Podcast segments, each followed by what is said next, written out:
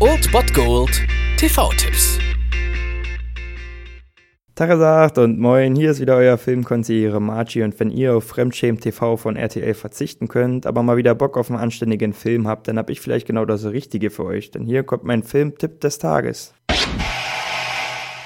Meine amerikanischen Mitbürger, wir stehen vor einem wahrhaft historischen Ereignis. Es ist sehr bewegend zu wissen, dass es da draußen intelligentes Leben gibt. Außerirdisches Leben. Und unsere Welt wird nach dem heutigen Tag nie mehr dieselbe sein.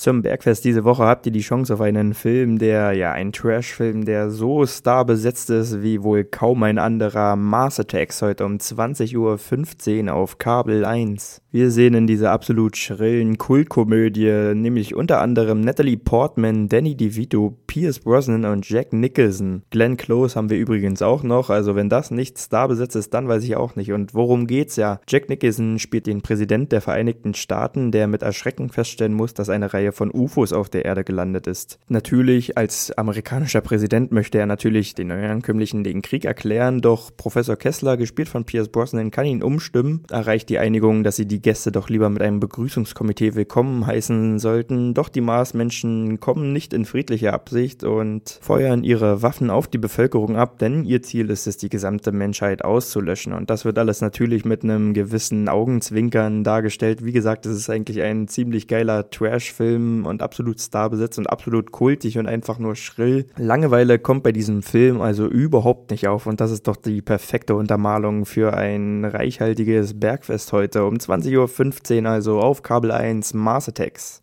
Mächtiger als die Weltmacht Amerika. Eines kann ich euch versichern. Sie kriegen nicht den Fernseher.